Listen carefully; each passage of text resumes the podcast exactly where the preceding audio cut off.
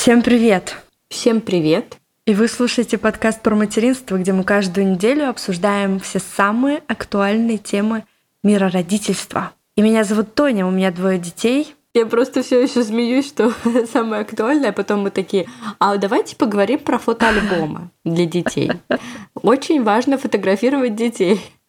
Нет, ну ладно, я просто... Это фишка нашего подкаста, когда ты называешь все самое актуальное, а я в этот момент начинаю вспоминать все наши темы и думаю, сразу взвешиваю, насколько это было действительно актуально. Ну окей, я продолжу. Меня зовут Тоня, у меня двое детей, старшему сыну 5 лет, зовут его Олег, а младшему 10 месяцев, и зовут его Илья, и мы живем в Москве. А меня зовут Карина, моему сыну Луке 4 года, и мы живем в Мюнхене. Мы сегодня записываем эпизод подкаста в понедельник вечером, что для нас слегка необычно, по той причине, что законный вечер воскресенья, который обычно я посвящаю тебе, я променяла тебя на не менее прекрасную женщину. Ну, такое бывает, Тоня, раз в пять лет. Я даже не буду обижаться на тебя. Я расскажу быстро нашим слушательницам. Вчера я была на концерте Земфиры. Я была на нем в Вене. Это Тонин город, который у меня полностью ассоциируется с Тони, потому что последний раз я была в Вене с Тони, когда Тони там жила. Вот, концерт Земфиры прошел очень хорошо, я очень довольна. Я давняя поклонница творчества Земфира, поэтому у меня сейчас такое хорошее настроение. Я прям отдохнула. И в город прекрасный, и певица прекрасная, и я рада, что ты поддерживаешь меня и записываешь со мной в понедельник вечером. Да, хоть это, знаешь, и не просто на самом деле. В выходные как-то все таки ты немножко более бодра. Ну да. Но ничего, ради такого я даже тебе завидую, хоть у кого-то эти выходные прошли на расслабоне, на чиле. Я сама себе завидую, слушай съездить на концерт любимой певицы в такой прекрасный европейский город. Хотя, конечно, мне очень грустно, что тебя там не было. Я постоянно о тебе там думала. Я тебе и писала часто, но я все время думала о тебе. И думала, вот тут Тоня с Олежкой гуляла в коляске. А вот тут я помню, у Тони фотография была. Вот тут то, вот тут то. И, конечно, было бы прекрасно, если бы мы могли встретиться. Я думаю, что у нас все впереди. Мы еще там с тобой обязательно встретимся. Да, я тоже на это надеюсь. А, в Вене погода была прекрасная. А, было плюс 20-22 градуса, было солнечно, тепло. Правда, я тебе уже рассказала, что там был странненький туман. Он меня просто очень удивил. Никогда не видела прям такого тумана в городе. Вот. Но мне все очень понравилось. Нам повезло с погодой. И там золотая осень, прям в самом разгаре. Листья лежат, а, висят на деревьях, желтые, оранжевые, красные. Все как положено. Все прекрасно. Луке, кстати, тоже очень понравилась Вена. Он говорит, а может мы сюда переедем жить? Дело в том, что наш э, сын, который уже там в третьей стране живет, он все города примеряет на тему, мог бы я тут жить или нет. Он говорит, а мне тут понравилось, я бы мог здесь жить. Классно. Ну, надо сказать, что еще Лука посетил вместе с вами концерт и выставил но он и выставил, ну, на, ну, ну, конечно, он и высидел на шею у папы. Без этого рок-концерты не проходят, потому что всегда детей сажают на шею. Угу. И мои рок-концерты были первые, когда мне было, наверное, 7-8 лет. И как раз на Земфире я первый раз была, когда мне было 8 лет. А Лука в 4 года, это очень здорово. Мне вчера было особенно приятно по этому поводу, когда мой сын кричал «Земфира! Земфира!» Это было очень здорово. Я надеюсь, что такие моменты в жизни наших детей остаются где-то на подкорочке и формируют их нейронную связь и любовь к хорошей музыке. Да, но я правда думаю, что это запомнится. Это не может не запомниться, потому что это было очень, кажется, яркое воспоминание. Mm-hmm. Все же он первый раз был на концерте. Там было громко, ярко. Песни пели, танцевали, мне кажется, должен запомнить. Ну, а там уж посмотрим. Если что, я ему напомню. У меня есть фотографии, видео. И в своей прекрасной заметке я записала это как первый концерт Луки и Земфира и была очень горда собой. Прикольно, что у тебя есть э, заметка с э, главными событиями или как это назвать эту заметку? Ну, слушай, я не знаю, насколько это прикольно, насколько это адекватно вообще. Ну, я не, пока не понимаю, да, а нужно рассказать нашим слушательницам. У меня есть заметка в телефоне, в которой я записываю началось все с того, что я в какой-то момент решила записывать все места, где ночует Лука. Потом туда я присоединила перелеты Луки. А, сколько, куда он, где и когда летал. Потом, естественно же, после этого сразу присоединились страны, в каких странах он был. А потом я решила записывать музеи. Я, кстати, вот музеи записываю, зоопарки нет, потому что он очень много зоопарков посетил уже. И вот сейчас я записала первый концерт. Ну, на самом деле, мне было бы классно, если бы у моих родителей была такая информация, потому что я помню страны, в которых я была еще, когда ну, жила с мамой и с папой. Но каких-то вот концертов, например, я не знаю, сколько концертов Земфира я посетила. То есть я даже не могу их посчитать. Э, там их было больше десяти, это точно. Но я не могу. А мне было бы интересно, если бы мне сказали, что ты там в 2007 году была на таком-то таком концерте. Хотя в 2007 я могла бы уже сама запомнить. Но не суть. Мне никто ничего не говорил. Я ничего не записывала, мне никто ничего не говорил. Поэтому а, я думаю, когда Луке будет 18 лет, я выставлю ему этот список, знаешь, такую распечатаю огромную бумагу и скажу, сынок, мы очень старались сделать твое детство запоминающимся. Ну да, у нас сейчас время другое и возможности, поэтому точно все в голове не удержать. И прикольно иметь такую заметку. Потому что я, допустим, помню же вообще все свои поездки из детства, потому что их было, знаешь, 10 э, лет в одно место, и там изредка куда-то мы с родителем выезжали в 2-3 других места от основного, куда мы ездили каждое лето. Вот, поэтому, конечно, нашим детям в этом плане очень повезло.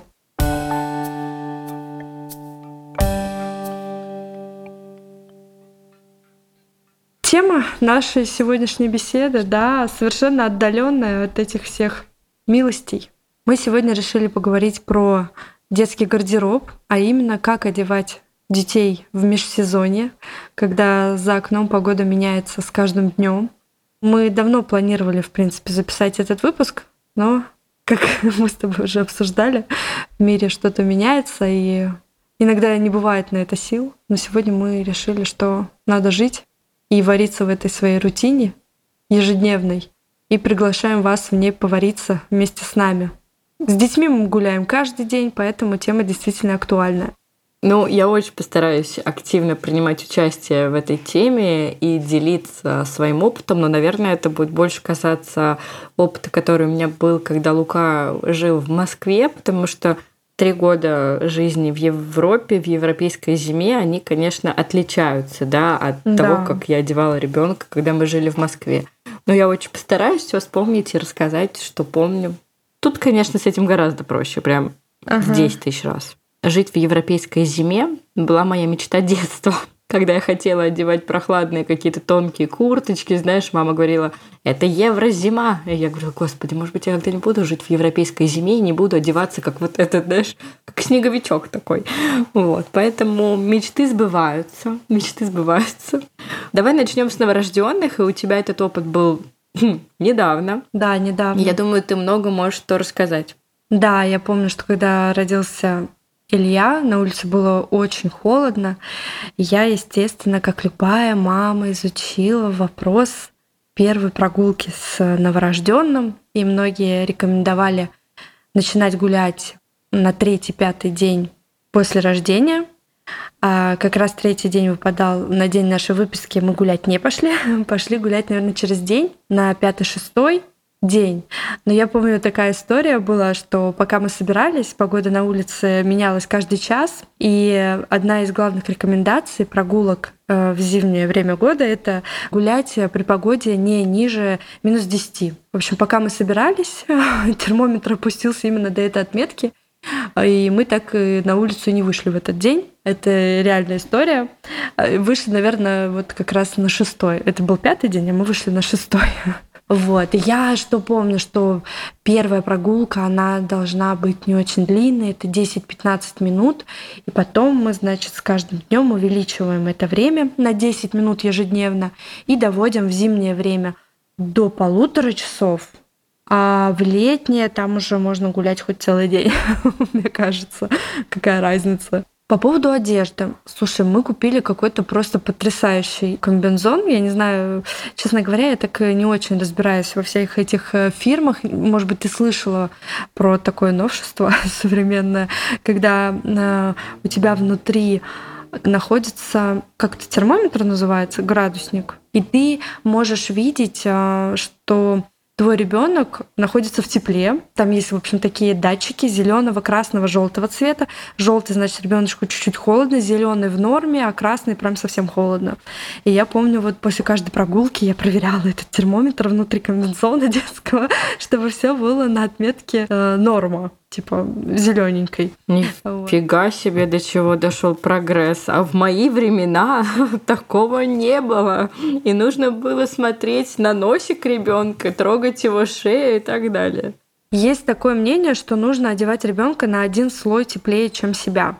Но насколько я помню, и мне в роддоме говорили э, нянечки, что это неправильная информация уже, что ребенка лучше одеть потеплее, потому что терморегуляция новорожденных еще не так развита. Лучше будет, если он это тепло будет генерировать с помощью дыхания. Не знаю, как это работает. В общем, мне было сказано так, что лучше я его потеплее закутаю там. Ну, я повторюсь, это было там минус 10, зима. Наверное, в этом была какая-то доля правды. Как ты одевала Илью, когда он только родился, и вот были ваши первые прогулки? Значит, у нас был боди на голое тело. Потом у нас был комбинезон из овчины а, с длинными рукавами, такие же носочки из овчины теплые.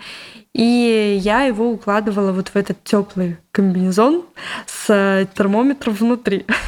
Собственно, так мы выходили на улицу. На 10 минут, потом на 20, потом на 30 и так далее. А, еще, кстати, обязательно нужно, если у вас ребенок еще не ходит в зимнее время года, взять с собой одеяльце.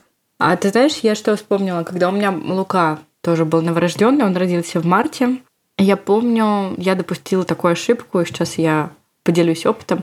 Я купила тоже комбинезон, у него был такой не с ножками, а внизу он был как конвертик с рукавами. Он был прекрасный, он был красивый, теплый, но у него были узкие рукава. И вот всем мамам в будущем я хочу сказать, что обязательно проверяйте, насколько узкие рукава. Почему? Потому что для новорожденных и детей, которые там не сидят, а лежат, нужно не забывать одну прекрасную вещь, что вы будете очень часто одевать или раздевать ребенка, когда он спит. А значит, вам нужно, чтобы вы могли это делать с сонным ребенком, не потревожив его сон. То есть все застежки, все должно быть спереди. Я не знаю, бывают ли что-то сзади, но мало ли, кто знает, что там эти производители придумают. То есть все должно быть спереди. Лучше выбрать молнии, а не там липучки или кнопки, чтобы не будить ребенка, да, лишний раз. И про рукава. Вот у меня были узкие рукава, и мы очень быстро забраковали вот этот комбинезон, потому что когда ты одеваешь ребенка в рукав э, вот этого комбинезона новорожденного должна поместиться и ваша рука в том числе, потому что вы одеваете ребенка. Но когда ты будущая мама, ты об этом не думаешь, да? А у, у моего были вот у того синенького комбинезончика ужасно узкие рукава, невозможно было одеть ребенка или раздеть, потому что ты прикладываешь силу, и ребенок перестает спать. Сразу думайте о каких-то таких практичных вещах, чтобы это был какой-то не супер шуршащий материал, да, чтобы вы не будили ребеночка. Дальше, после года. Мне, кстати, многие советовали, не знаю, давали ли тебе такой совет, покупать раздельные комбинезоны, отдельно штанишка, отдельно куртка. Ну, ты знаешь, у меня было вот в тот период а, был такой теплый, хороший комбинезон на прогулку и что-то, назовем это модненькое, да, для выезда куда-либо. Это была обязательно отдельная куртка, хотя вот штаны я уже не покупала, например, даже когда жила в Москве, вот эти теплые для комбинезона, у меня была просто теплая куртка у ребенка. И я объясню, для чего мне она нужна была, потому что я была такой мамой, которая обязательно раздевала ребенка перед тем, как посадить в автокресло. По правилам нужно раздевать ребенка а, в автокресле. Он не должен находиться там в зимней теплой одежде, потому что тогда между телом ребенка и ремнями образуется зазор воздушный, да, и если там резкое торможение, это небезопасно для ребенка. И я тогда была абсолютно сумасшедшая мама на всем, что связано с безопасностью, с автокреслами, вот этим всем. И я раздевала ребенка всегда в такси или в машине. То есть э, я садилась в машину, снимала с ребенка куртку, а комбинезон уже снять было бы неудобно, да, поэтому у нас для поездок была всегда куртка. Вот, поэтому у меня это было раздельно. Но это, опять же, это было только на выход, потому что вот во дворе мы гуляли с Лукой, он был всегда в комбинезоне. У нас сейчас даже в детском саду просят одевать детей зимой в комбинезоны. То есть не отдельно, а почему-то в комбинезоне. Ну, Я не знаю почему. Быстро. Как раз для таких уже активных детей, да, межсезонье достаточно опасное время года, потому что э, можно перегреть ребенка или переохладить. И на самом деле именно перегревание детей ведет к частым насморкам и простудам, а переохлаждение в меньшей степени. Потому что когда на улице, например, ветрено и сыро, вы одеваете ребенка потеплее, кофточку, шапочку потолще, еще что-то. Получается, ребенок э, одет слишком тепло, он потеет, и влага при этом не выходит наружу. И таким образом простудиться спотевшему, то есть мокрому ребенку гораздо проще, чем просто замерзшему ребенку, но сухому. То есть переохлаждение имеет под собой меньше э, рисков заболеть. Именно с этого возраста, первая зима Лукеи, ему было уже 7-8 месяцев и так далее, я начала использовать метод многослойности. И я его очень люблю, и он мне очень нравится. И я его использую до сих пор, когда холодно, например, на улице, даже сейчас. Да. Принцип многослойности — это такая система, благодаря которой можно корректировать одежду в зависимости от активности ребенка на улице или от погоды. То есть что вы делаете? Вы покупаете на зиму. Первый слой это всегда термобелье. Второй слой это флисовый какой-то комплект. Это может быть как кофта и штаны или как раз флисовые комбинезоны. Я их тоже очень-очень люблю. Третий слой это уже верхняя одежда, это комбинезон э, слитный или отдельно штаны и куртка. Дело в том, что при такой системе каждый слой он выполняет э, свою функцию. Термобелье, оно тоже разное бывает. Бывает там шерстяное, полушерстяное, синтетическое – Тут уже нужно выбирать а, в зависимости от того, где вы живете. Не знаю, люди в Норильске, наверное, я не была в Норильске. Ну, там холодно, я знаю. Конечно, думаю, что у них все там из шерсти. А для какой-то московской зимы может подойти и синтетическая история. Термобелье, оно согревает, и оно отводит пот. Это долгая история, я не знаю, нужно ли рассказывать, что базовый слой, вот этот термобелье, он всегда должен оставаться сухим, потому что влажная одежда, она быстрее проводит тепло, а быстрая потеря тепла приводит к резкому переохлаждению, снижению температуры тела. После термобелья нужен флис, и его надевают как раз для дополнительного утепления. То есть флис я, например, иногда пропускала. Когда я видела, что температура какая-то такая средняя, я могла не одевать флис. То есть он у меня шел в термобелье и сразу в этом комбинезоне. А флис для чего нужен? Это дополнительное утепление, и тогда между вот этими тремя слоями с помощью флиса создается такая воздушная подушка, и она не дает теплу от тела выходить наружу. Ну и самый последний слой это комбинезоны, и сейчас очень много классных э, мембранных комбинезонов. Они очень крутые тем, что они защищают от ветра, не промокают и при этом выводят испарение наружу. Но, например, если вы на этот мембранный комбинезон уже одеваете вот эту резиновую защиту, ну, знаешь, как вот прорезиновый материал – то уже тогда эта система не работает, потому что у тебя не, вы, не выводится влага у ребенка. Да. И, кстати, принцип благословенности, он еще позволяет э, лучше согревать ребенка, потому что даже один теплый шерстяной костюм не так будет э, согревать, как э, несколько слоев. Да, да, но мне вот всегда нравилось, что с этим можно играть, как-то, mm-hmm. да, комбинировать. Но нужно просто напомнить, что термобелье его всегда нужно одевать на голое тело, ну, угу. трусики оставляем, да. да а на голое тело, иначе оно перестает работать, потому что я вот знаю, там одна моя родственница, она еще под термобелье одевает там маечку, не знаю, колготочки, тогда оно перестает работать. Все, а его нужно одевать на голое тело. Что еще тогда Луке я помню покупала, вот, то есть он у меня всегда ходил в этих там трех слоях, иногда в двух. Это шапка-шлем. У меня с ней тоже есть прекрасная история. В России, когда мы жили, у меня ребенок всегда носил эту шапку-шлем, и мне казалось, что это очень удобно, потому что ушки всегда защищены, горлышко закрыто. И мы как раз переехали в Голландию, Тогда тоже Лука носил комбинезон, и у него была эта шапка-шлем. Единственное, я ее... у нас было две, я взяла их с собой. И я помню, На второй день мы прилетели в Амстердам, и я такая иду, все, я живу в Голландии, мы идем на детскую площадку, и мой ребенок в этой как бы шапке-шлеме, он выделялся как космонавт просто. Ну, во-первых, голландские дети в принципе очень редко носят шапки. Я не знаю, сколько, какой должен быть минус, да, они до минус 10 вообще не носят шапки. А тут еще ребенок в шапке-шлеме. У них там такие даже не продаются, чтобы ты понимал. И все на него смотрели, потому что у меня такой маленький космонавт был в песочнице. И мой муж тоже на это посмотрел со стороны и сам пошел и купил ему какую-то совершенно обычную тоненькую шапочку, потому что Лука очень выделялся. Ну да, прикольная история. Ты покупала Луке перчатки? Какие они были? Водонепроницаемые или обычные? У меня Олег ни в какую до сих пор не может носить вот эти баллоневые перчатки. Я так страдаю.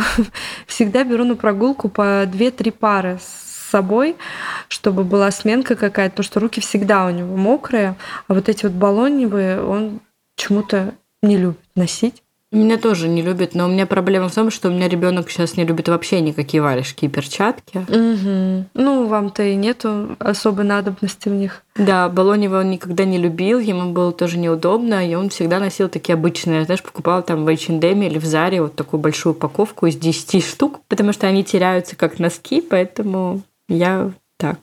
Часто вижу зимой на улице детям закрывают рот, и э, когда у нас наступает сезон простуд, все удивляются, почему мой ребенок так часто болеет. В общем, одна из причин, почему дети хватают очень быстро вот эти все заболевания межсезонные, это вот как раз привязанный шарф вокруг рта, потому что влага плохо пропускает вентиляцию воздуха, и дети чаще болеют. Конечно, а еще у них губы сразу такие обветренные становятся. Да. Угу. Расскажу мамам вот этот лайфхак. А в интернете есть очень много таких таблиц. А я раньше тоже не очень понимала по граммам утеплителя. Вообще, вот мне казалось, что это какая-то суперсложная математика. В интернете есть, э, я не буду сейчас ну, читать, потому что, мне кажется, все на слух это сложно воспринимать. Да. А, но можно прям загуглить какие-то таблицы, да, э, не знаю, температура на улице и утеплитель. И там же как раз, да, э, в зависимости от того, то есть я бы сейчас, может быть, хотела бы дать какой-то лайфхак, да, но у каждой мамы комбинезон с своими граммами утеплителя. Поэтому каждая мама сама смотрит, на какую температуру ей нужен флис или нет. Это я к вопросу к термобелья, да. Термобелье всегда одеваем, там, начиная от ну, я начинала, не знаю, там, плюс 10 уже всегда э, одевала термобелье и сверху там какой-то легкий комбинезон. Мне так удобней. Но, в общем, каждая мама может сама посмотреть по этим табличкам про осень, про зиму, про их утеплители и что там когда нужно одевать. Потому что, например, комбинезоны с утеплителем, знаешь, такой есть 220-330 э, грамм. Угу. И там, например, до минус 15 градусов флис не нужен. То есть ты оставляешь только термобелье и вот этот комбинезон сверху.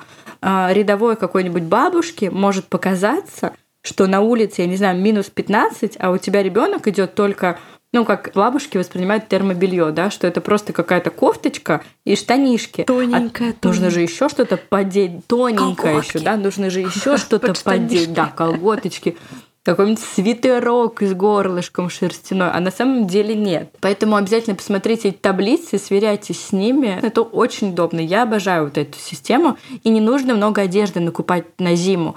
Вот я почему это люблю. Потому что у тебя есть комбинезон, у тебя есть, я не знаю, два комплекта термобелья, которые ты меняешь, и один флисовый этот комбинезон, ну или два. Хотя я всегда обходилась вот с флисом, да, у меня была одна, это я ее называю поддева. Я не знаю, это вообще мое слово или не мое, я всегда ее называю поддева. Мне прям очень заходило. И это удобно. Еще э, важно ориентироваться на ребенка, потому что есть активные дети, которые очень много двигаются на улице, а есть такие тихони, которые стоят возле качелей или там лепят снеговика очень медленно. Вот, поэтому некоторым детям нужно меньше слоя одежды, потому что они активные, а некоторым больше, потому что они созидательные, скажем так на улице. А мамам иногда кажется, вот они стоят просто на площадке, им холодно. Я стою, не двигаюсь, мне холодно. Олег у меня шустрый. И я его всегда когда тепло одеваю, сразу вижу, что тут я накосячила, потому что я-то стою, а он бегает. Надо было его полегче одеть. И опять, я сегодня как будто рекламирую эту систему трех слоев, как будто бы я ее придумала. Чем она мне еще нравится? Тем, что она не стесняет движения. А это самое важное, наверное, для ребенка вот от года, когда они начинают активно ходить, потому что я помню, я жила в Москве, у меня был ребенок вот одет по этой прекрасной системе, и у него вообще не было никакого стеснения в движениях, он был очень активный. А с нами гуляла девочка, Оливка ее звали, и у нее был такой огромный комбинезон, она постоянно гуляла с няней, и вот у меня Лука там бегал, забирался на горку, спускался, а она ничего не могла сделать. Ее вытаскивали из коляски, а она очень активная девочка. Она, может быть, и хотела бы, но, понимаешь, ей тяжело, там еще тяжелые ботинки такие были, прям на меху, вот с подошвой с такой. То есть смотрите тоже за ребенком, потому что это очень важно, чтобы ребенок не потерял интерес к прогулкам, в том числе и зимой.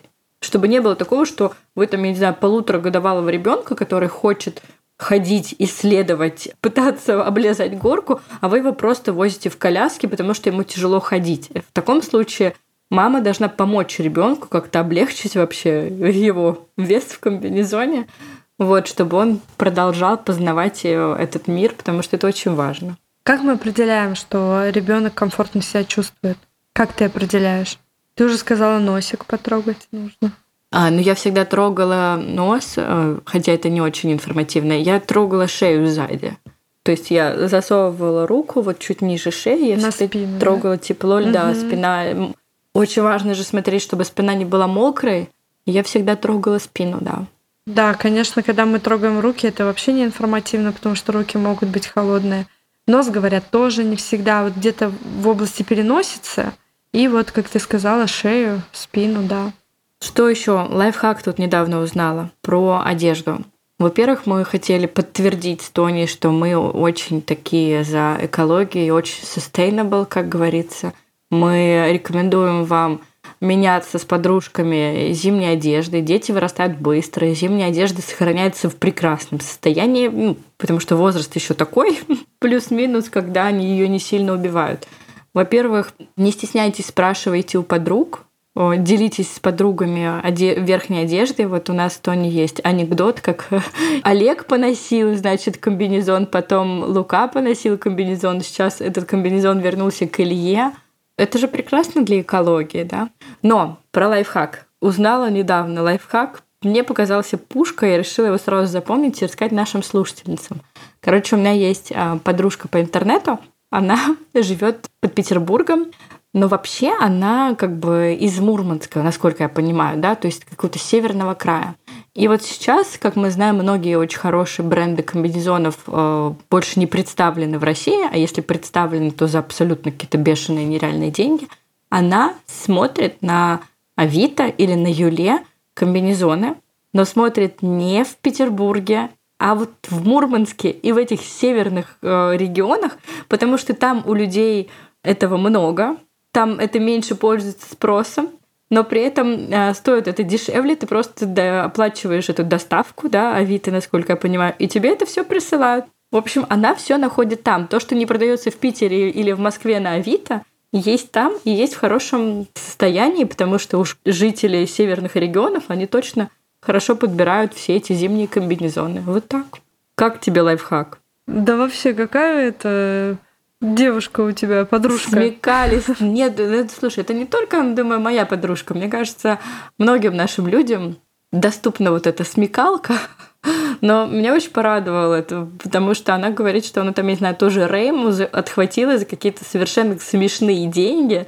Но это же качество, и с Реймой ничего не происходит, мне кажется, с годами. Если что, этот подкаст э, — это не реклама ни одного бренда, который, может быть, есть только реклама системы трех слоев, конечно. Но нет, это тоже все от души. Просто мы хотим, чтобы ваши детки были тепло одеты. Да, слушай, ну я, по-моему, рассказала все, что знала. Нет, расскажи еще про общие правила прогулки для детей всех возрастов. Вот мне очень понравилось. Мы с Тони пишем план эпизода иногда. Мне очень понравилось, как Тоня написала покормить ребенка перед прогулкой. Какая ты молодец. Я вообще, блин, об этом бы даже бы не подумала бы. Да, это, кстати, всегда работает. Обязательно нужно покормить ребенка перед прогулкой. Потом ну, про принцип многослойности мы уже сказали, да, что несколько слоев греет лучше, чем один. Ты, в принципе, тоже это все озвучила, что одежда не должна быть тяжелой, не сковывать движения, да, чем легче, тем лучше. Многие дети очень недовольны, когда мы долго собираемся на улицу, начинают плакать, естественно, потеть, и выходят уже мокрые, а это чревато плохими последствиями. Поэтому сначала одеваемся сами, потом детей. Я уже так не помню, это так давно все было. Пытаюсь вспомнить, как я тогда одевалась. Ой, у меня это каждый день, Карин, каждый день. Каждый день я в мыле, одеваю ребенка в коридоре, потому что терпению моего младшего ребенка нету никакого. В нашу сегодняшнюю погоду в Москве а, я рекомендую гулять два раза в день, а не один. Ну, лучше разделить, потому что ветер, слякоть. Вообще, кстати, я вот читала, когда готовилась к эпизоду, многие не советуют гулять. Ты гуляла, когда вот ветер, дождь, слякоть? Всегда гуляла из тех мам или пережидала? Зависит от возраста. У меня Лука до 6 месяцев уже не любил вообще гулять. А вот когда наступили первые холода, когда мы, помню, мы вернулись из Испании, и это был октябрь, в Москве началась прохлада, и он стал очень хорошо гулять, и я тогда гуляла прям в любую погоду. Вот я с Олегом гуляла, но, возможно, потому что у меня была европейская зима, и, но я с ним гуляла прям в любую погоду.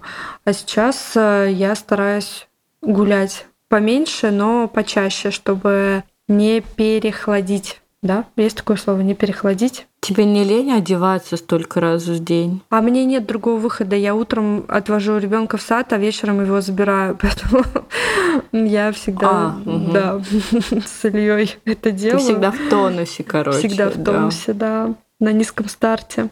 Так, что еще? Одежда должна плотно прилегать в области головы, шеи и запястья. Ну, понятно, чтобы ничего не поддувало, не продувало ребенка, не дай бог еще, если он вспотел. Зачем вам это надо? Я думаю, что это основные правила прогулки с детьми. Ну да, да, основные, потому в любом случае что-нибудь мы точно да, да забыли. Сто процентов, сто процентов, как обычно это бывает. Но мы надеемся, вы узнали сегодня что-то полезное. Одевайте своих детей тепло и сами наслаждайтесь прогулками. Например, слушайте наш подкаст. А пока вы слушаете наш подкаст, после этого не забывайте поставить нам оценку и написать комментарий. А также вы можете оставить нам чаевые, подписаться на нас на Бусти или купить наш осенний гайд. Я уже как-то скромно начинаю про это говорить, хотя на этой неделе еще два гайда купили.